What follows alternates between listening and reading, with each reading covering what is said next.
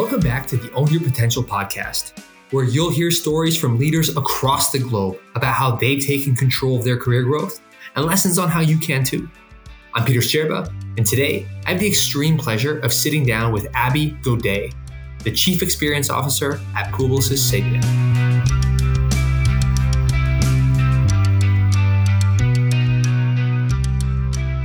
Abby, welcome to the podcast. Very excited to have you. I've been looking forward to this one for a while. Why don't we just jump right into it? Can you take us through your career journey leading up to today? Sure. Hi, Peter. Thanks very much. And I, am excited that we finally found the time to do this. So, uh, definitely. Very much appreciate it. Um, career journey uh, makes it sound very long. Uh, and I guess it is a little bit longer than uh, somebody at the, at the beginning of their career. But, you know, I would never have imagined in a million years that I would have ended up in a role like the one that I occupy today, or at least I wouldn't have imagined it at the beginning of my career. So I, w- many people know that I studied anthropology, cultural anthropology in oh, school. Very cool. Yeah, it was. I loved it. I really, really loved it. It was the first academic study that I was just completely passionate about, and I threw myself into it, and and I really did well in those courses. And I thought, okay, well, you should do something you love and do something you do well at. But then when I graduated, I realized that back when I graduated, I had in no way actually prepared myself for a job. so, I, and that was sort of typical of, of liberal arts degrees um, right. at that time. You know, we, I don't think I went to school so much to prepare myself for a career as I did to just learn and, and, and enrich myself. And that was sort of the idea but I also was very mindful of the fact that that I needed to work and I needed right. to get a job ASAP. So I immediately moved to San Francisco because I thought, okay, well, that's where I want to live, and and that's the the kind of you know environment I want to be in. And then I took stock of what is it that I know how to do. And I wasn't thinking so much about anthropology because you know my my context of anthropology was you know going and and, and studying West African weaving traditions or something, and you know, I wrote my thesis on the material culture of uh, West African uh, cultures and, and how women's roles in society were impacted by the onset of industrialization. And, you know, that's not something you just go get a job in. Um, right. So, but it was something that made me acutely attuned to product development and craft and making things. And, and I realized I, I did some analysis myself. I said, well, what was it that really fascinated me about that?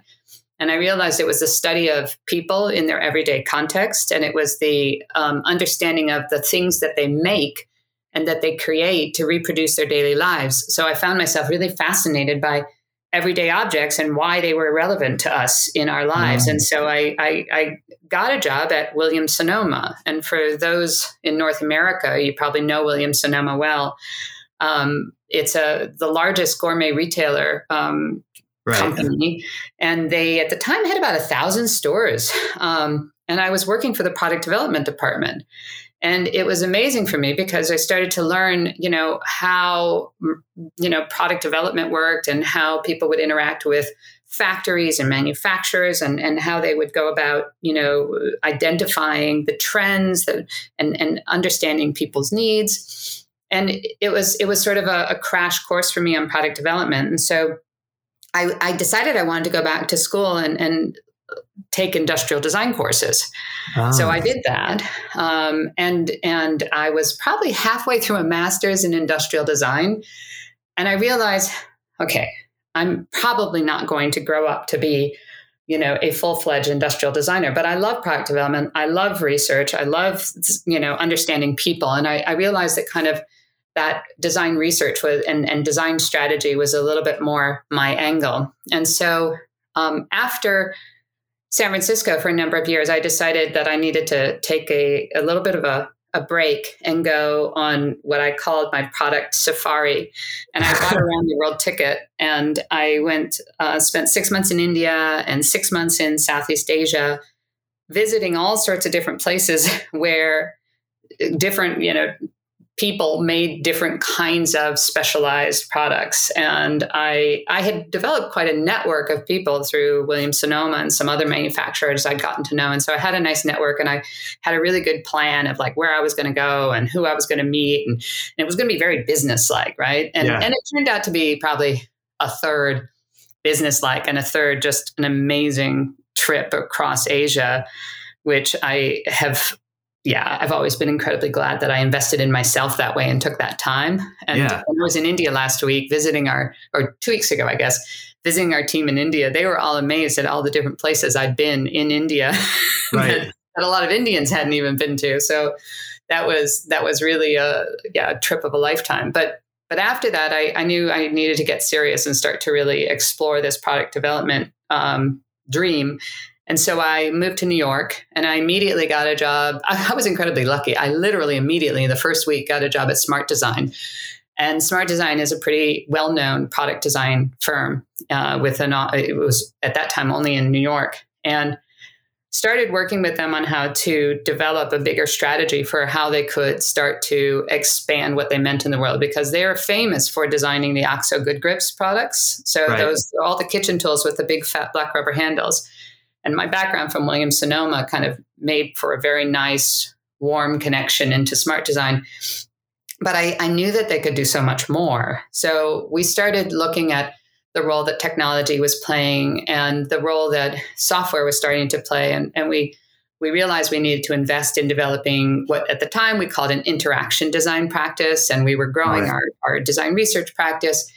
And I, after a while, I became a partner there and helped them open up their San Francisco office. So I moved out to San Francisco because I knew that for smart design to really be taken seriously in the world of technology and software, we needed to be on the West Coast. So, and, and coincidentally, at that time, I had met my future husband, who was a product designer and um, had been working at IDEO. And we, ah, okay we kind of talked him into coming over to Smart Design so that we weren't competitors. so that was nice. It was all in the family. Yeah. Moved out, moved out to Silicon Valley and opened up uh, the Smart Design studio there. And, and it was a great story. It really was a great story because Smart Design was the company that was known for creating amazing everyday objects that really were built on the principles of universal design. And I don't know if you're familiar with universal design, but it's the idea that when you're designing an experience, you should take into account the needs of the people on the fringes of the ability curve. So, people who are, you know, either um, less abled or people who are, let's say, super abled. And if you think about their needs in addition to the needs of the mainstream, and you design a solution that then encompasses all their needs as much as possible, you essentially you, you, you essentially enlarge the the sphere of people who could consider themselves to be in that normal you know i'm saying i'm using air quotes you can't see that on a podcast but yeah.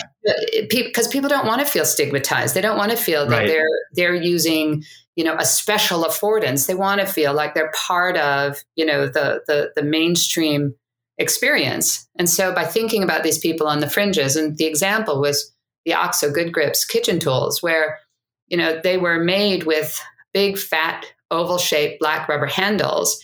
And they looked really cool. And they're in the Museum of Modern Art for a reason, because they're beautiful. But they were designed in that way because they made it easier for people with arthritis to use an right. everyday kitchen object, where the previous tools were so poorly designed that they were painful for people with arthritis to use.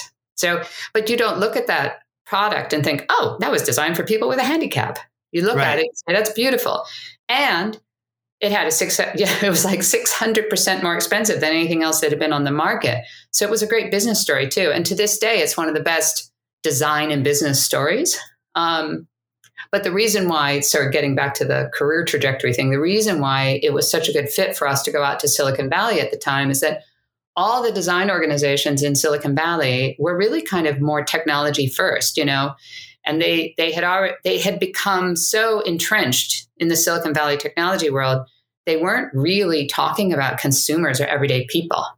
Mm. And so we showed up on the scene there and said, look, we're the people that design amazing kitchen tools and blenders and toasters. So we understand people. We understand everyday objects. We understand how people live their normal life.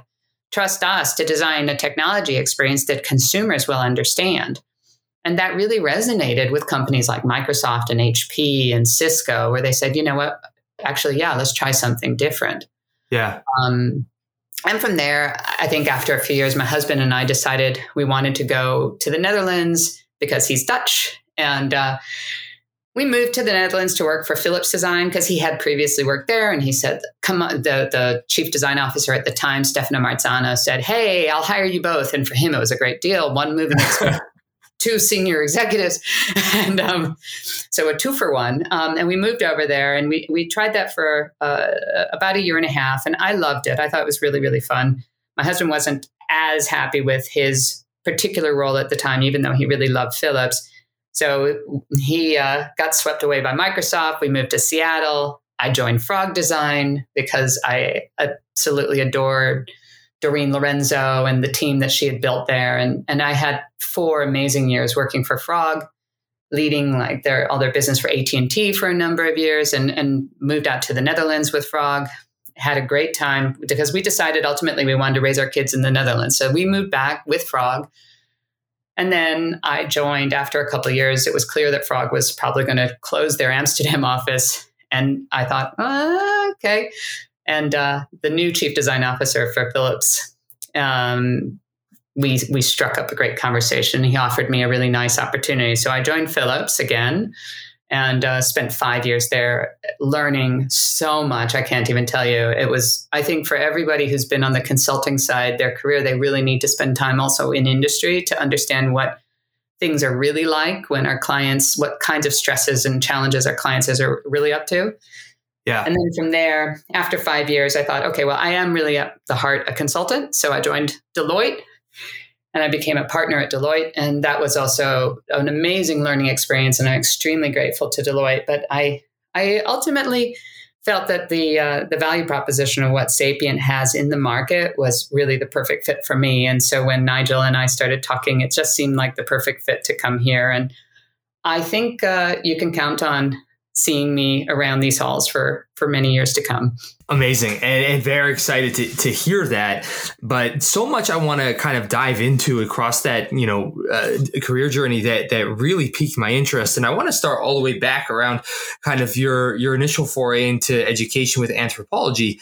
And I, I think what you talked about or how you described the choice to go into anthropology uh, about not being to pursue a career immediately after. It wasn't a decision made about what job you were going to get after the fact, but rather it was where you found your interest and then found your passion and simply love to learn and enrich yourself in that topic. I think that's a really interesting contrast to, for example, how I made my education decision in university, where I went to University of Waterloo here in Canada, which is known for its co-op program globally. And in my head, I understood it as oh, I, I get to make money eh, at pretty good money and get real world experience with Fortune 500 companies across my university career. And then it's, there's a 99% higher rate coming out of my bachelor's. I'm like, that makes just total sense. Did I absolutely love what I was learning day to day? I absolutely did not. Right. and so that is a, an extreme contrast to how you described your educational experience. So I wonder, as you then progressed into your working career, and you know i'm you know the idea of a learning mindset. Did you balance the idea of simply learning what you thought was interesting and you loved with what you thought was going to progress your career? Or did you kind of sway in one direction more than the other as you looked for new learning opportunities? I, I think i kind of kept oscillating back and forth and and more often than not they were the same thing. Oh so i think i've been very lucky but i think also if i think about what's my superpower if I have one. I think it's it's something around kind of pattern recognition and triangulation. So I think what I really love doing and what I I feel like I'm pretty good at is connecting the dots between things that other people may not see as related, but I find a relation. And that I think brings new thinking to topics. And that's why, for instance, I look back on my choice to pursue anthropology. And I think it was actually in hindsight great choice for my career because design research and ethnography and developing powerful insights is such a core backbone of our industry. Right. And that's where I came from. So that's allowed me to kind of triangulate between insights and product opportunities and service opportunities and business growth opportunities. Absolutely. And, and even as you described what specifically, let's say you even did your thesis on, um, and the idea of understanding, you know, the making of everyday items, right? And then immediately being able to parlay that into working with a brand like Williams Sonoma, like that triangulation, that connection, that must have been a really validating and satisfying thing to think, oh, look at this this distinct education opportunity that maybe wasn't going to translate into career now actually directly applies and sets me apart uh, from my peers inside my profession. Uh, was that something that you were kind of realizing in the moment? I think in the moment, I didn't. If I'm really honest, back in my early 20s, I didn't. By the time I got to smart design, I got it. I, I understood. Like by by sort of crossing over that that you know decision of like, okay, this is the industry that makes the most sense because it's where I can pursue my passion and it's where my background makes sense and it's where I fit really well. Like then all the pieces fit together and I got it. Up until that point, I'd say it was instinct. Oh, oh, interesting. And I think, you know, that topic has come up a couple times on the podcast on, you know, listening to your gut, right? Ultimately. And if it does feel right, then there's something to be said to, to paying attention to that. Um, so I, I, think that that's validating to hear that once again from someone who's clearly found su- success in their career. Um, but then, so you work for a couple years at Williams Sonoma, and then you depart for like a really extended trip. Now, that often you hear that people do that coming out of undergrad uh, or out of their educational experience. It's interesting to hear that as kind of a break in your working experience. But did doing that after having worked for a couple years maybe adds to kind of the perspective that you traveled with uh, in a different way than someone just coming fresh out of school would have? Completely. Absolutely. I think if I had taken that trip when I was, you know, 21 and just out of school, it probably would have been just one long, endless summer night on a beach, you know? Yeah. it, would it, would have been very different. Um, I think it gave me a kind of a purpose and it gave me a way of framing the experiences I wanted to have because I can also say now from experience, you know, traveling with a backpack throughout India and Southeast Asia, it, it's it can be quite aimless, lovely but aimless, you know. Yeah. And then you, your experiences are always going to be about the culture and the people you met. But now, even more so, I had an understanding of, you know, the kind of industry I wanted to be in and the kind of impact I wanted to make.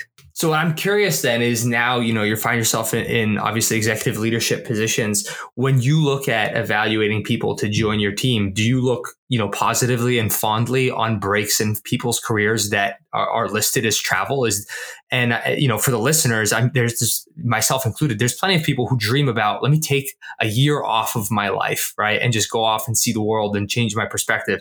Is that something that, in your opinion, when you see that, is a big plus? I, I, think it depends on the person and how they frame it and what they got out of it. But I definitely see it as um, neutral to positive, right? It, it's it, it certainly wouldn't make me think poorly of anyone. I think if people need to take the time when they can take the time. Interestingly enough, I met a lot of people who were at the time also in their 40s and 50s doing the same thing, which I thought was really exciting as well. I mean, this is not something that you can do just as a younger person. I might have been older than the average, you know, graduate, but uh, uh, there were plenty of people older than me and people who had even done it with their wife and kid, you know, take a year right. off. And so I think that we need to treat our lives and our careers like a marathon and not a sprint. And you need to understand that each stage brings special learning and insight. And you need to take your time with it, be patient, and take everything that life has to offer as you go. Absolutely. Um, and so, you know, following that, obviously, uh, you you returned to kind of education for industrial design, parlayed that into your opportunity with uh, with smart design, um, and and then there, after doing kind of product design, you also made the business case for that move to San Francisco. Maybe talk a little bit about how you were able to to make that case. You know, what was the story that you told? Because obviously, you felt the need to move into that space to be taken more seriously in the technology design space. But was that you know a controversial decision uh, or, or kind of point of view at the time? And you know, for people out there who are listening that also have maybe a big idea that they're trying to convince their organization of that that might be risky that might have a large payoff or opportunity. How, how do how do you make that sort of business case and convince leadership to to make a decision like that? Well, how I did it then is probably different than I would do it now. Okay. So I, I had been trying somewhat with with like only moderate success um, to convince my you know colleagues to expand to San Francisco, but they were fairly risk averse. Um, right. And so ultimately, uh, I had to quit and just move out there. and three months later, they hired me back, and we had an office in San Francisco. so wow. this is a little known story. Um, but you know, honestly, my my heart was really with Smart Design, and and I love those guys. And even today, I think they do some beautiful work. Um, and I think that they just needed also at that time to like see that it could work. And honestly, the year I did it was really a dangerous year to do it because that was the year of the dot bomb kind of. it was like what is it 2000 2001 and down we, we opened up an office on folsom street and there was literally like practically tumbleweed, you know, rolling down Folsom Street. Yeah. Like everybody was closing their doors. There was no business to be had. We were sitting around on like cardboard boxes, uh, you know, and, and honestly, like the the guys from the New York office were about to call us up and say, like, look, we're going to have to pull the plug on this glorious experiment. And at that very moment, practically like to the day we got a call from a major west coast software company that we all know giving us our first big project and right. that saved the office yeah again it, it, it, i don't think that business case was amazing i think that now it's so much easier to understand how you need to build a multi stakeholder case to be able to bring people together to a collective decision that they feel good about and they understand the risks and they understand the upside. And I've done a lot of thinking over the years on how we need to really change the way people assess risk if we want to innovate, if we want to take chances. And so that's been a lot of what my background work has been about is understanding how with to, for innovation to thrive, how you have to really change the way organizations think about risk. Yeah, I find that very interesting. And and before I fully jump into that topic, I just want to explore this a little bit further because that's an incredible vote of confidence in yourself to say, I believe so deeply in the fact that there's huge opportunity in this place that if we can't agree on that, I'm just going to have, I'm going to have to step away and, and go there. So what, I mean, it, it, I think you said three months later they they kind of hired you back and then started an office there. So what did what did that exchange and conversation look like? Uh, I just I feel like I have to hear a little bit more about that. Uh, it's an interesting story, and we can we can I can share that one with you over a beer sometime. okay, fantastic, fantastic, fair enough. But um, for so from there, right? Like uh, I think. Uh, the the topic of innovation and, and risk assessment to drive innovation, right? How, how did um, I guess in product design, right? There's designing products, but that doesn't necessarily always mean innovating and pushing like the space that a product is being designed forwards. So you know how, how do you balance for example simply designing the best possible product to do its task versus then also balancing an opportunity to push the space a product or the industry a product lives in forwards and and when do you kind of lean into one more than the other well, I think that's actually one of the biggest lessons that every young designer needs to learn when they're trying to under, especially in consulting or or even in industry when they're when they're trying to support the business.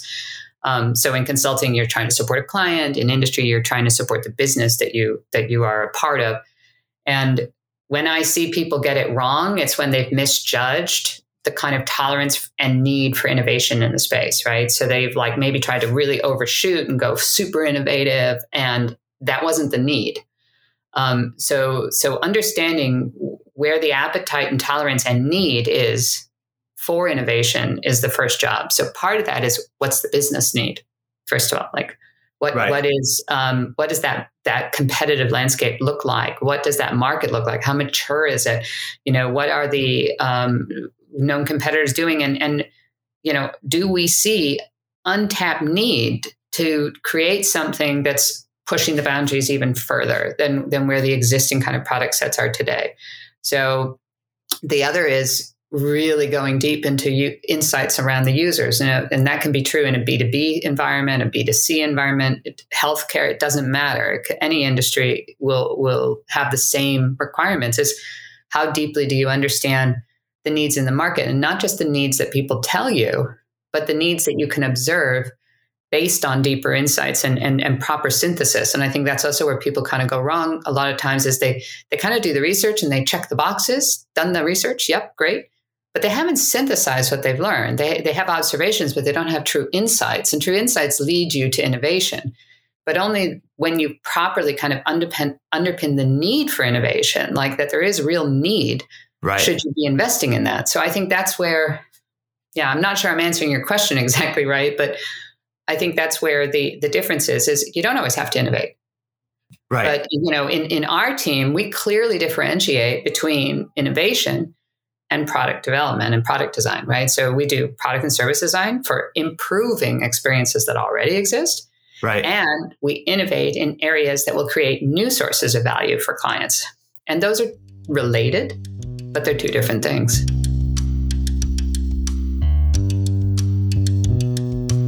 Yeah, I think that's a really interesting distinction, uh, and one that's probably transferable, you know, outside of just the design, like the experience design industry, but just anywhere really. And um, I find that it is a pretty poignant articulation of of you know, particularly when you're trying to convince an organization to accept some amount of risk uh, to innovate, let's say, identifying what that need state is and maybe even quantifying that probably helps make that business case considerably simpler to, or easier to digest and accept, right? And and and yeah, I think the idea of knowing when, for example, we are simply improving experience versus when we have to be driving it forward and let's say transforming it um, is an important distinction and, and, one that probably would help clear a lot of um, ambiguity, let's say, in the design process or innovation process. So I, I, like that quite a bit. And if I can add one more thing to that, um, I think that innovation isn't just that you've identified an unmet need that is a very real human or commercial need, right? So maybe you've identified that need and it's very real and everyone concurs that that need exists, right? But there's no commercial path to value you're in dangerous territory. So, innovation, this is, and I believe this very firmly innovation is not just about the human experience of the new product or service. Innovation is about that intersection between the viability, the commercial viability, the human need and, and desirability of that experience, and the technical feasibility of it. And that's why our speed capabilities are actually so important that we think of those things together because my team's name is the experience team, but we don't deliver experiences alone. We de- deliver it together with the other capabilities. And that intersection, if you can imagine, you know, the, the classic Venn diagram, that's where innovation can occur when those things are in balance and working together like a well-oiled machine. Yeah, I mean that makes total sense, right? Um, you know, and um, for those, for example, who are listening who who don't know what we're referencing with regards to speed at PS, we have you know strategy, product experience engineering and data as our five core pillars of kind of delivery and capability. And and, and so obviously you being the ex- global experience leader um, you know I, I think it's really interesting to talk about that that intersection of all of those is where you have you know opportunity for innovation to be bred. But the you know making sure it's grounded not only in addressing untapped need but commercial viability and then also technical feasibility obviously that makes absolute sense it makes absolute sense whether you're bringing innovation to, to the table or even just uh, any, product or, or, kind of service to the table, right? It's a consideration. And uh, so, yeah, I, I, think that makes absolute sense. And zeroing in on your time at Philips, obviously that being time spent that you spend in industry or on client side, maybe contrast how driving innovation in an organization like that is different than when you're a consultant when companies are actually coming to you for innovation. So innovation, and design and improvement and optimization is like the mandate that's expected of you as a consultant, but driving that inside of an organization on industry side, how is that different? And how, how, maybe talk about how you're able to thrive in both environments. What what are consistent behaviors that drive success? Well, being highly collaborative is critical in both cases. So, and and and having a very strong appetite to embrace multidisciplinary teams and invest the time and energy to be able to learn to speak each other's languages is incredibly important. Um, I think doing it in industry at Philips, who places a premium on innovation. You know, of all the companies I know, Philips, you know, prides itself on its innovation capabilities I'd say there you really understand what it takes to deliver innovation. Right. So it's not just right. the idea and it's not just, you know, ending with a prototype or a lovely PowerPoint deck or even a pilot. It's about getting it to scale in market, debugging it, figuring out how to fix things when things go wrong, figuring out how to deal with issues in quality or in marketing. Every part of that end to end value chain needs to be addressed. And what I loved about the way Philips approaches these things is it is very multidisciplinary and it is an end to end approach. So that more than anything else, you know, teaches you what it takes to deliver innovation into the market.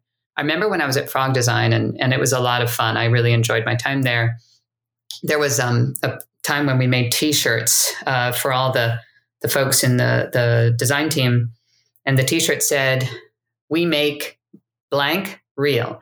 And you could fill in the blank with whatever you want you know software or experiences or you know soft anything right? So you could fill in the blank and it was meant to be like filled in with a sharpie on the t-shirt. So we make blank real.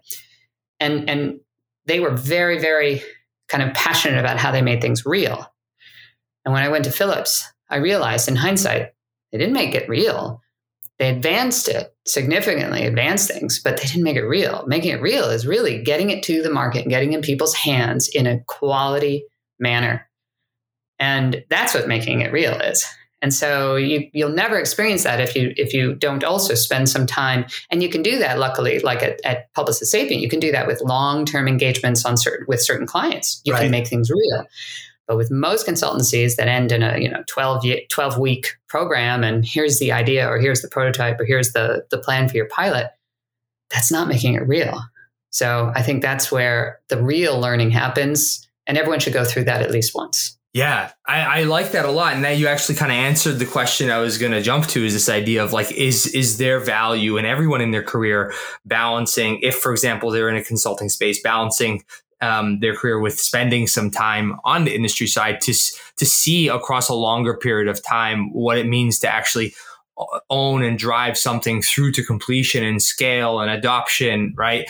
Um, and and I agree wholeheartedly that at Publicis Sapient those kind of opportunities do exist because myself, you know, across nine years here, have had much shorter stints that were like very much strategy focused, put together a roadmap of use cases, but then also much longer, two to three year engagements. I find myself now on an account, you know, just over two years in, and and it is you know at scale activation of all of the ideas you thought of in those first 12 to 16 weeks let's say at the engagement and it is a very different experience taking it through to this stage that I agree is of enormous value to understand the bigger picture and kind of the the full end to end process. And, and, I think that's the message. And you just said it. Um, I don't think people have to work in industry to get that experience. I think that you know at a place like Publicis Sapient, you can do both. I think the the point is sticking with something long enough through the cycles to be able to understand what get making it real really looks like. And you know, there's a the phrase they use a lot in the U.S. around you know eating your own dog food. Yeah. It's also I,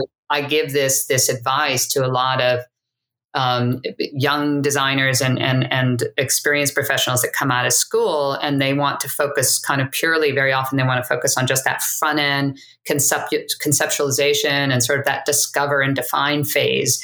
And I tell them, I'm like, that's great but you'll never know if you're any good at that if you don't take a few cycles seeing your ideas all the way through and delivering it because you'll never know how you problem solve.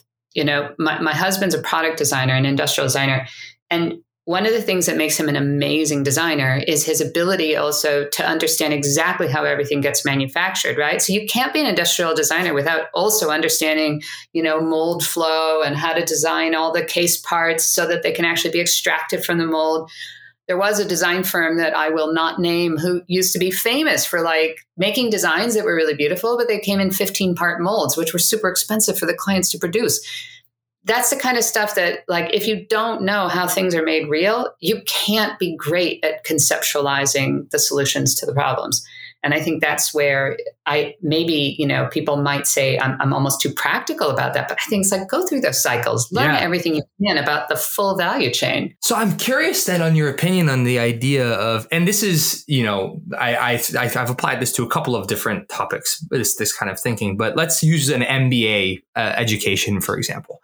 You know, there are many people who go straight out of an undergrad into an MBA who is not, you know, maybe an in, uh, um, a, uh, an internship or two under their belt, right?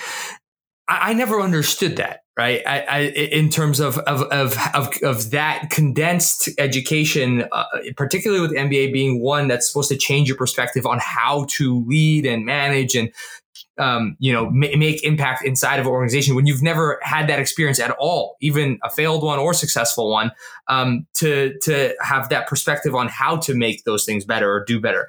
And in the same way, the idea of people going straight from, let's say, school into like strategy roles, right, and and never having done execution I've always been challenged by that. And kind of the path I've looked to go down in my own career is like start in kind of the more technical and implementation and then, you know, execution phases and bubble your way up to strategy where you enter that strategic phase of a career with perspective and experience. And I wonder if you echo that sentiment that, that there's enormous value in that because I, I always struggled how someone could just be in just strategy their whole life, let's say. Yeah.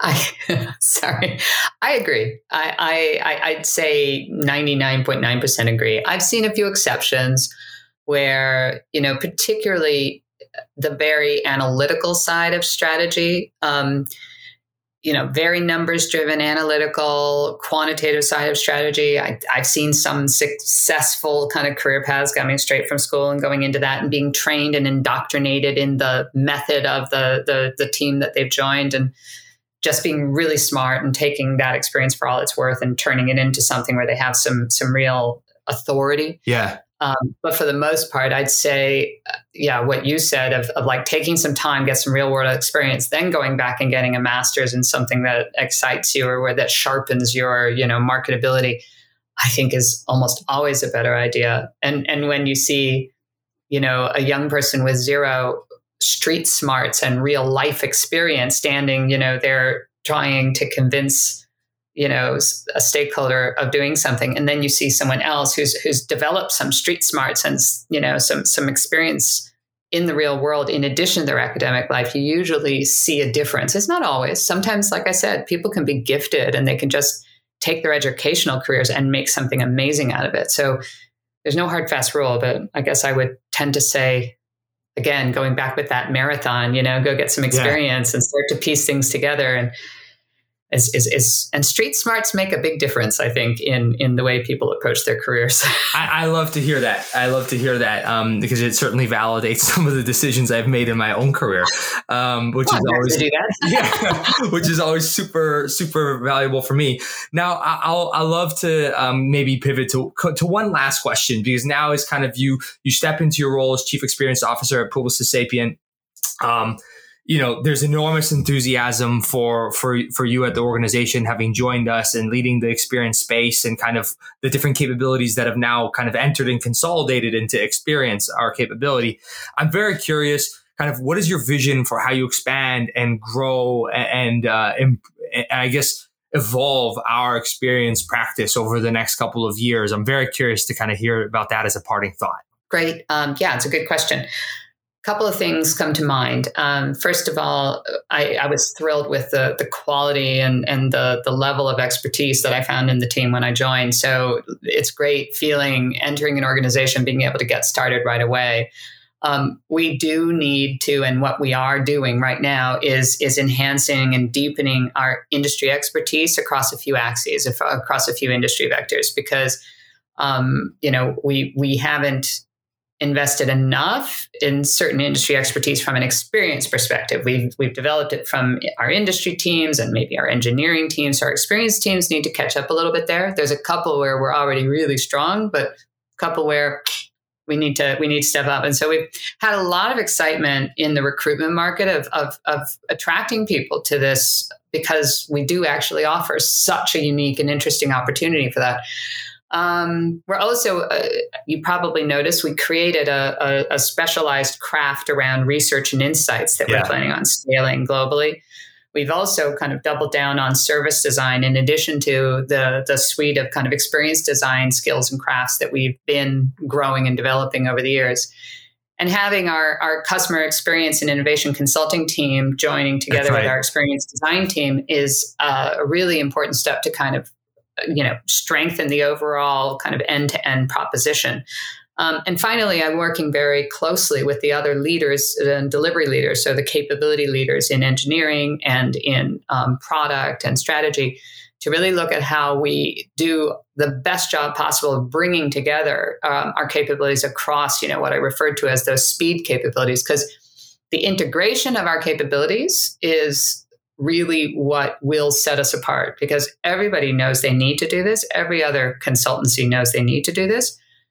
But in most consultancies, there's a little bit of a, a roadblock towards being able, you know, there's a little bit of siloed thinking still and a little difficulty being able to bring these these things together seamlessly. Right. So if you if you show up to a client and the client can actually tell, oh, that's the engineering person, that's the product person, that's the experience person, then in, in some ways you've you've a little bit failed at your collaboration model because you, you should be seamlessly connected enough that while you bring the depth of expertise and your capability, when you show up at a client's you know doorstep, you're one team.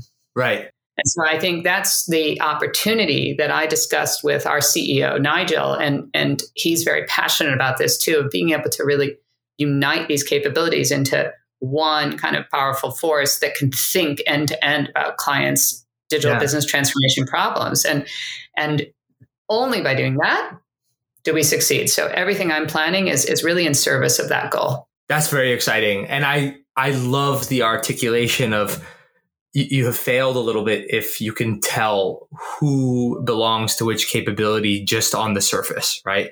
And I think that that's particularly exciting to me and and validating this of this idea that you know if you're able to see the end to end big picture and understand how everything integrates together and speak the language of the different capabilities, which kind eh, which would then kind of form you into this kind of united team where everyone kind of can can can talk the talk and, and also walk the walk. I think is you know, super powerful. And, and I'm very excited to see that come to life. And, and I think it does certainly set us apart when, when we're, um, you know, embodying exactly what we're preaching as, as an organization. So, you know, um, Abby, I, am I'm, I'm super excited to see how everything evolves and, and, how you make an enormous impact at the organization and for our clients. And and and just thank you again for your time today and being willing to come on the podcast what an amazing conversation and i look forward to chatting again in the future. Oh, thank you so much. It was really it was really fun. So i'm glad we got to do it and i'll talk to you again soon